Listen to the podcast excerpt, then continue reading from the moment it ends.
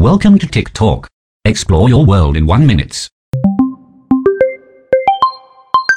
วันที่ 4 สิงหาคม ปี 2563 เวลา 18 นาฬิกาตามเวลาท้องถิ่นหรือราวๆ 22 นาฬิกาตามเวลาในประเทศไทยนะครับ เกิดระเบิด 2 ครั้งขึ้นนะครับในกรุงเบรุตประเทศเลบานอนทำให้มีผู้เสียชีวิตอย่างน้อย 78 คน แล้วก็บาดเจ็บอีกนับพัน ซึ่งในเวลาไม่นานก็เกิดกลุ่มควันคล้ายดอกเห็ดขนาดใหญ่นะครับพวยพุ่งขึ้นสู่ท้องฟ้ากรุงเบรุตทำให้เกิดแรงสั่นสะเทือนรับรู้ได้ถึงคนบนเกาะไซปรัสนะครับซึ่งอยู่ห่างออกไป 240 กิโลเมตรนะครับอาคารบ้านเรือนในรัศมี 10 กิโลเมตรได้รับความเสียหายรถยนต์จำนวนมากถูกทำลาย ผู้คนมากมายติดอยู่ในซากอาคารนะครับทำให้โรงพยาบาลเต็มไปด้วยคนเจ็บมากมายนะครับสรุปเบื้องต้นเกิดจากไฟไหม้โกดังเก็บแอมโมเนียมไนเตรตนะครับจำนวน